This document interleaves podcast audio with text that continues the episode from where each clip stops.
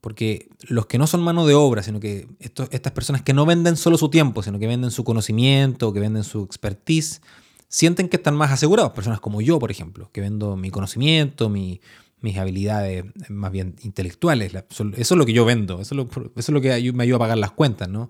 No mi fuerza física para picar piedra o, mover tierra o clavar tablas. Yo vendo mi capacidad intelectual, me pagan por eso. Y hay una falsa creencia de que ese tipo de personas eh, están más asegurados.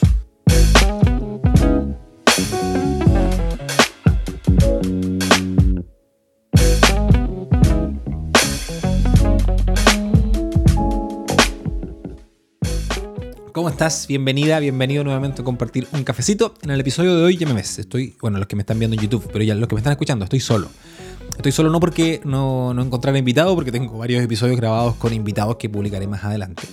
Estoy solo porque revisando mis eh, apuntes, mis documentos, mis cosas de preparando clases, me encontré con algo que quería compartir con ustedes desde hace mucho tiempo, pero nunca encontré la oportunidad.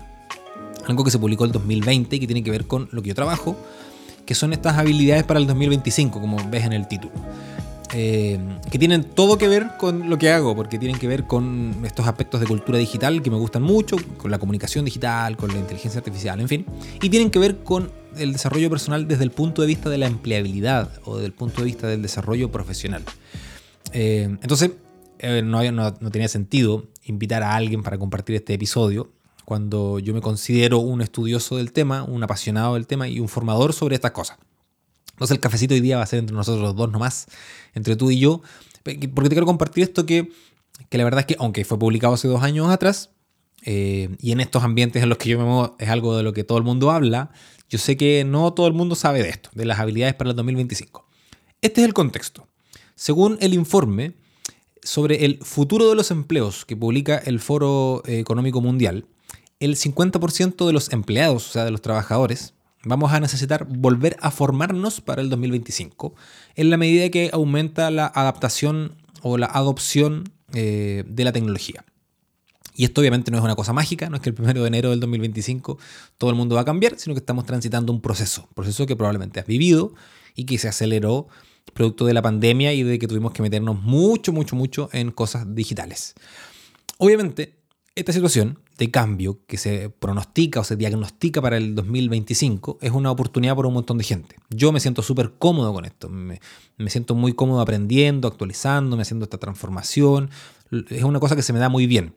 Pero hay un montón de personas a las que no se les da tan bien, ya sea porque el, esto de tener que capacitarse, de tener que actualizarse, es una dificultad porque no tienen los medios económicos, porque no tienen las condiciones materiales, no tienen tiempo, no, no hay un lugar donde capacitarse o no tienen la mentalidad y por lo tanto ven que su fuente laboral está amenazada, ya sea porque la tecnología los va a reemplazar, su trabajo se va a automatizar y lo va a hacer una máquina, un robot, un software, o porque para seguir haciendo el mismo trabajo que hoy día hacen, van a necesitar algunas habilidades que hoy día no tienen y que tienen que aprender. Y como no tienen los medios para aprenderlas, entonces puede que sean descartados y que coloquen a otra persona que sí tenga esas habilidades.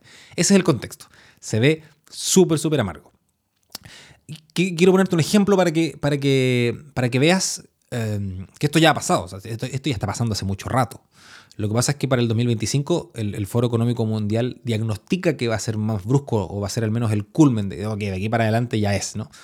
El ejemplo clásico en este caso es el de las secretarias. Supongo que las conocen, la mayoría de las veces en, Latinoamérica, bueno, se les llama así en todas partes, y son mujeres la mayoría de las veces, y que se han encargado de la administración eh, ejecutiva de personas con cargos de liderazgo, gerentes, administradores, jefes, ¿no?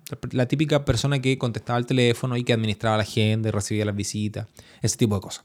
En su momento, en un primer momento, bastaba con que una secretaria supiera relacionarse con el público, contestar el teléfono, atender visitas y mecanografiar, o sea, escribir en máquina de escribir. Con eso ya tenía resuelto. Pasado el tiempo, a principios de los 90 o fines de los 80, dependiendo del nivel económico de la organización, tenían que aprender ofimática, aprender a utilizar un computador e imprimir documentos, enviar correos electrónicos, usar Office, usar Outlook, todas las plataformas de Microsoft que fueron tan, tan populares en los 90 en las oficinas. Y con eso una secretaria aseguraba su trabajo. Si se, actualizaba y lograba usar Microsoft Office y Microsoft Outlook, enviar correo, agendar cosas, ya tenía resuelto. Hoy en día, Todas esas funciones las puede hacer un software, las puede hacer una aplicación, las puede hacer una plataforma. Por ejemplo, yo utilizo una plataforma con la que organizo mi agenda con otras personas, mis citas. Cuando alguien quiere juntarse conmigo, oye, Seba, necesito organizar tal cosa, yo le envío un link y esa persona, como cuando alguien agenda una cita al médico. Por ejemplo, seguro tú has agendado una cita al médico a través de la plataforma de un centro de salud, de una clínica o de un hospital. Antes uno tenía que ir a ese lugar y hablar con una recepcionista, llamar por teléfono. Hoy día eso lo hace un software. Yo tengo varios de esos software y la mayoría son gratuitos. Ni siquiera pago por esos servicios. Servicios que hace, no sé, 30 años atrás alguien como yo hubiese necesitado urgentemente una secretaria. En cambio, yo hoy en día no se me pasa, pero ni cerca de la cabeza la idea de tener a alguien que sea una persona que me colabore con, con la administración ejecutiva de mi vida. Lo hacen softwares, lo hacen aplicaciones. La mayoría gratuita, yo no pago ningún servicio de eso. Ese es el panorama. Trabajos que por la adaptación tecnológica, por la adaptación organizacional, han ido evolucionando al punto que incluso podrían llegar a desaparecer y ser reemplazados por otras cosas. Ahora, esto es una situación más compleja o más preocupante cuando pensamos en trabajos en donde la habilidad técnica o la habilidad manual es lo más preponderante. O sea, cuando hay personas a las que nosotros les pagamos o reciben un sueldo para que nos den cierta cantidad de horas de su día, la mayoría de las veces nos dan 8 horas de su día, y en esas 8 horas hacen actividades manuales o actividades técnicas, usan las manos. Esa gente corre mucho peligro. Los típicos operadores técnicos de lo que sea, ¿no? personas que, que eh, son evaluados o valorados, más bien dicho, por su capacidad manual, la, la mal llamada mano de obra. Esos son los que corren más peligros en este contexto. Pero ojo, porque los que no son mano de obra, sino que estas personas que no venden solo su tiempo, sino que venden su conocimiento, que venden su expertise, sienten que están más asegurados. Personas como yo, por ejemplo, que vendo mi conocimiento, mis habilidades más bien intelectuales. Eso es lo que yo vendo, eso es lo, que me ayuda a pagar las cuentas, ¿no? No mi fuerza física para picar piedra o, mover tierra o clavar tablas. Yo vendo mi capacidad intelectual, me pagan por eso. Y hay una falsa creencia de que ese tipo de personas eh, están más asegurados, porque han estudiado, entonces eh, eh, con, un, título tienen ya asegurado, teniendo la capacidad de pensar, tienen asegurado un empleo. Y la verdad es que no, porque esta arremetida de evolución laboral le ha pegado muy duro también a esta área, desde hace ya varios años, no hay que esperar al 2025 para que esto ocurra. Hay todo un mundo de las habilidades blandas o las soft skills, supongo que has escuchado el concepto, que ha dejado fuera del mundo laboral o los ha puesto muy en el borde de la cornisa a un montón de gente que es súper competente en la toma de decisiones, es súper competente en el buen criterio para los negocios, para la administración, para las finanzas, para la educación de otras personas, pero que no tienen habilidades blandas. Tienen maltrato con la gente, son iracundos, enojones, son poco empáticos, no saben convivir con la presión, eh, no tratan a las otras personas como personas, a sus colegas, a los colaboradores, a sus empleados, a sus estudiantes, sino que los explotan, los presionan. Muy en el lenguaje de la revolución industrial los usan como un recurso humano, recursos explotables, ¿no? como los recursos naturales, recursos humanos. Eh, y este tipo de gente ha quedado muy afuera, ¿no? Profesores que son muy buenos profesores, pero tratan muy mal a sus alumnos. Gerentes que son tremendos administradores, pero son, son déspotas, violentos, agresivos, abusadores. Y por lo tanto, su capacidad de pensar eh, su inteligencia o su capacidad intelectual, eh, aunque es valiosa, se necesita también de otra, de, una actualización basada en habilidades blandas o soft skills. Yo, yo, les digo esto porque yo soy de ese mundo. Yo eh, hago clases, dicto cursos, hago, doy conferencias, publico cosas en redes sociales, hago un podcast, el que estás escuchando ahora, donde hablo de estas cosas, de crecimiento personal, desarrollo personal, de habilidades blandas, en fin. Y, hago esto principalmente porque sé que en la mayoría de los contextos educativos y académicos no se ha enseñado esto.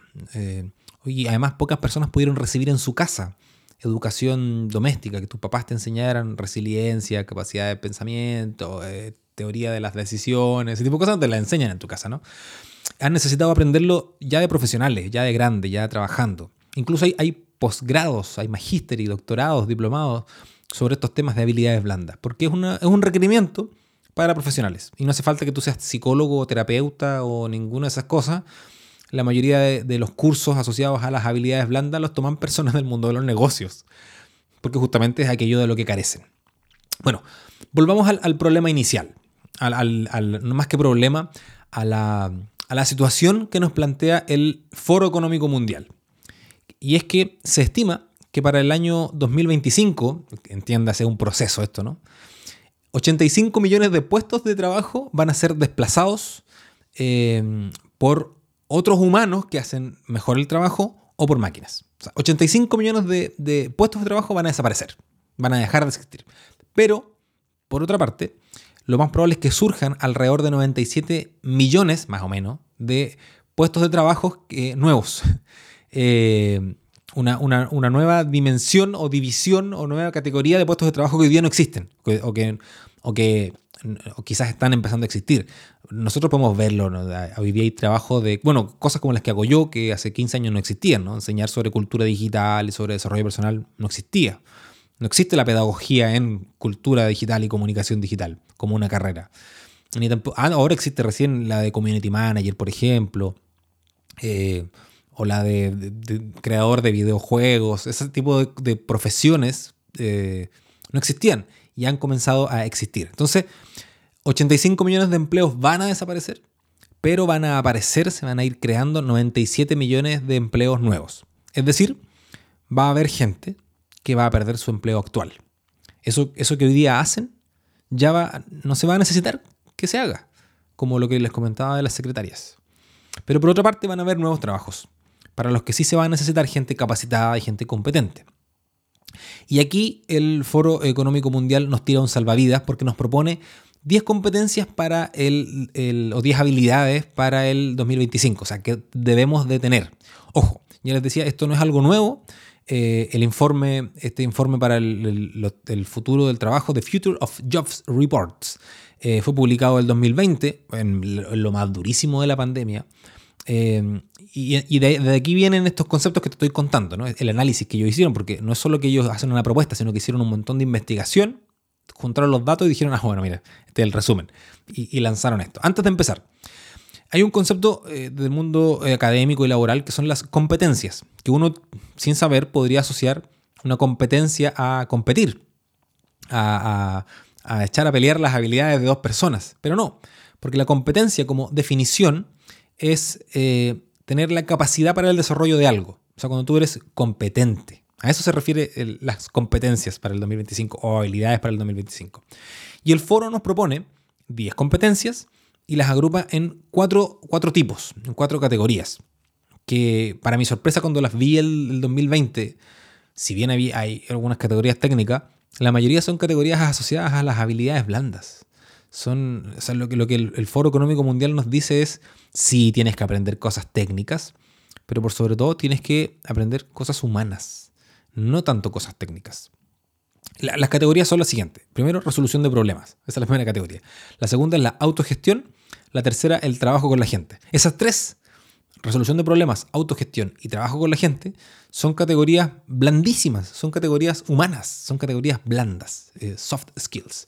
Y luego una última categoría que es el uso y desarrollo de la tecnología, en donde, claro, eso es técnico y ahí probablemente varios de nosotros nos vamos a ver medios como entrampados porque se vuelve más difícil, ¿no? Ahora, de estas cuatro categorías son, son en el fondo para clasificar no creo que te, no creo que te complique. Son cuatro categorías no más, son, son solo clasificaciones. Lo que viene ahora sí son las 10 competencias o las 10 habilidades que deberíamos desarrollar de aquí al 2025. Tenemos margen todavía. E, y además, ya te decía, el 2025 no es que el 1 de enero del 2025 esto va a pasar y tu empleo va a desaparecer. No, esto, es un proceso gradual. No es, no es que sea un, hito que se va a cumplir como si fuera una efeméride. Las 10 competencias son las siguientes. Te las voy a ir enumerando, describiendo y eh, definiendo, para que tú veas cuáles tienes, cuáles no y, cómo ir buscando maneras de, compensar aquello en lo que sientes que estás un poco en falta. La primera, la primera habilidad o competencia para el 2025 es el pensamiento analítico e innovación. Perdón. Que básicamente el pensamiento analítico e innovación es la capacidad de abordar problemas perdón, complejos, la capacidad de abordar eh, problemas complejos mediante la evaluación de la información. Eso, recibir información, analizarla y ser capaz de abordar esos problemas. Y por otra parte, ofrecer propuestas innovadoras, que básicamente la innovación consiste en esta habilidad de crear cosas nuevas o de, o de buscar estructuras nuevas que puedan generar un cambio en el contexto en el que tú estás metido. Eso. O sea, nuevamente, el pensamiento analítico e innovación consiste en que todo lo que te está rodeando eres capaz de procesarlo de buena manera y sugerir algo creativo y sugerir algo que no era lo obvio. Esa, esa habilidad hay que tenerla. Y no es solo una cosa de talento, esa es una habilidad que se desarrolla, de la cual tú puedes estudiar. La segunda es el aprendizaje activo y las estrategias de aprendizaje. Y esto se refiere a la forma en la que enseñamos y a la forma en la que aprendemos, a nuestros trabajadores, a nuestros hijos, a nuestra familia, a nuestros colegas, a nuestros estudiantes, en fin. Reformular la forma en la que aprendemos y en la que enseñamos. Cosa que ha ocurrido, en la pandemia ocurrió. O sea, tú estás aprendiendo un montón de cosas, escuchando, no sé si este podcast para aprender, yo espero que sí aprendas cosas, pero, pero consumiendo contenidos de Internet. Y en el colegio, cuando estabas, o en la universidad probablemente, no aprendías de esta forma. Y hoy día sí aprendes de esta forma. O sea, se han ido cambiando las maneras. Nuestros hijos tuvieron clases online durante dos años y se tuvieron que adaptar las maneras. Entonces, en esto vamos todos medios como galopando ya. La tercera habilidad para el 2025, la resolución de problemas complejos.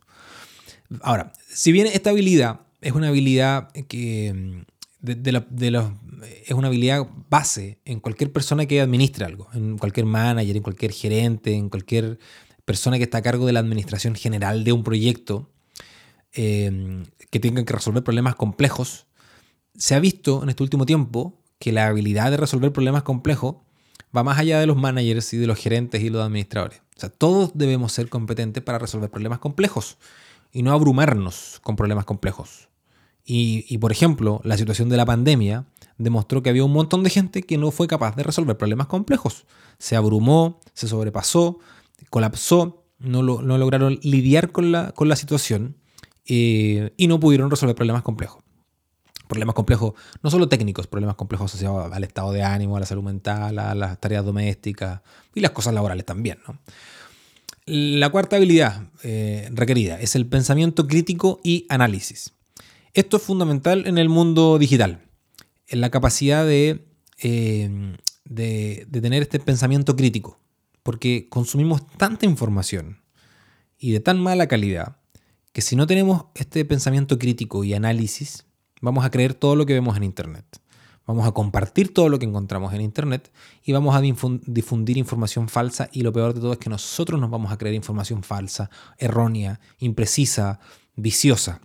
Eh, por lo tanto, la capacidad o la habilidad de, pensamiento crítico y análisis en este contexto digital de hiperinformación y de hiperconectividad es fundamental para que puedas aprender a obtener la mejor información posible y compartir la mejor información posible para poder tomar las mejores decisiones posibles con la información que recibes. Porque ese es el problema, que nosotros tomamos decisiones en base a nuestra información, a la información que tenemos. Entonces, si tomamos, si recibimos mala información, voy a decir un ejemplo muy torpe, pero si consumimos un, no sé, páginas donde eh, está el pronóstico del tiempo, pero son páginas que sabemos que no son de muy buena reputación, vamos a tomar malas decisiones en cuanto a el vestuario que nos vamos a poner, los planes que vamos a hacer el fin de semana, en fin.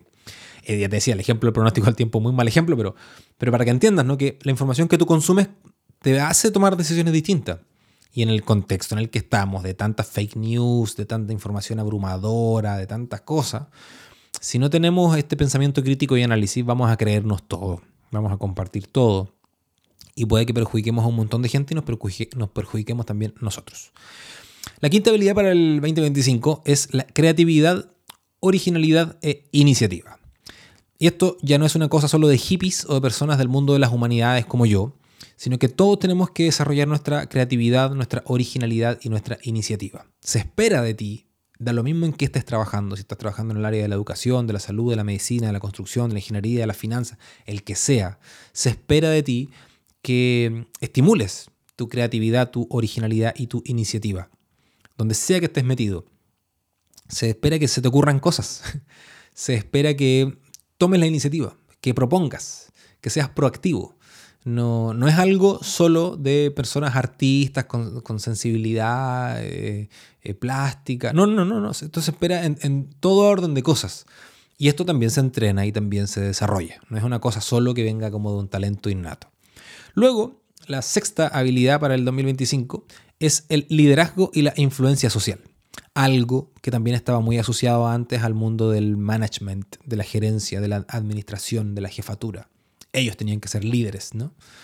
Eh, porque toda organización necesita tener buenos líderes. Pero muchas veces nosotros igualábamos el liderazgo de una persona con su carisma o con su talento.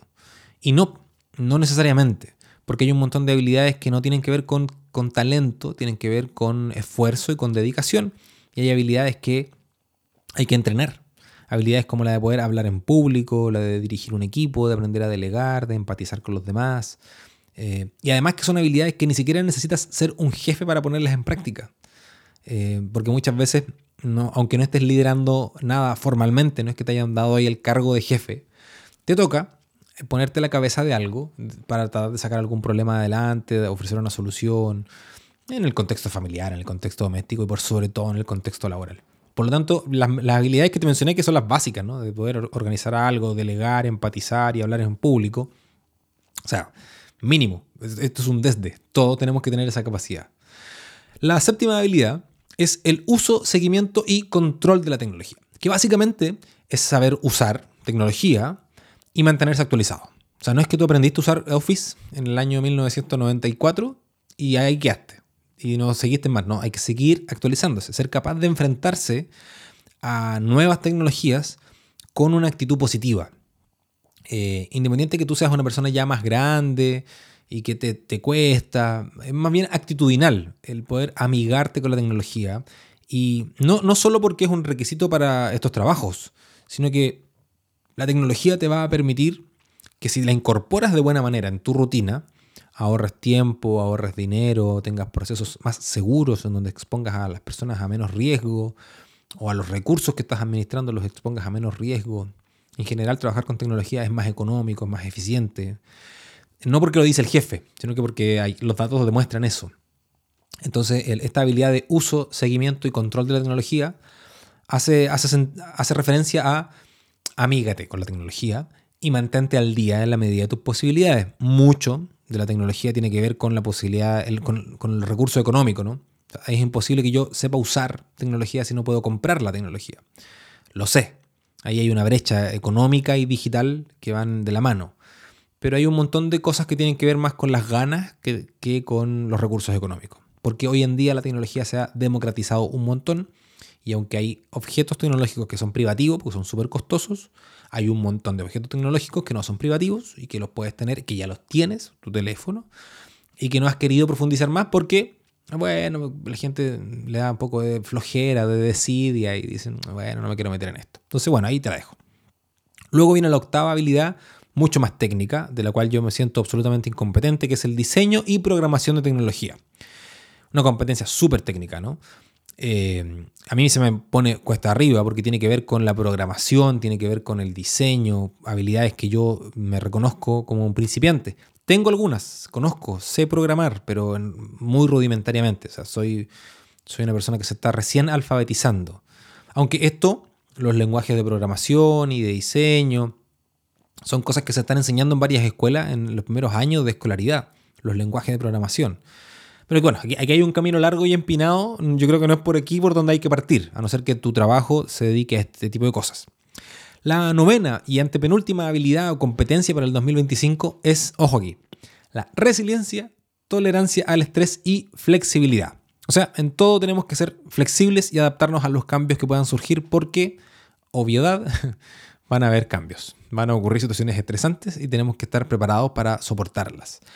Y al mismo tiempo, tenemos que tener autocontrol, tenemos que poder manejar nuestras emociones para evitar tener comportamientos negativos que no nos beneficien a nosotros, que no benefician a la organización o que a la organización en la que estamos trabajando o que no benefician a la sociedad.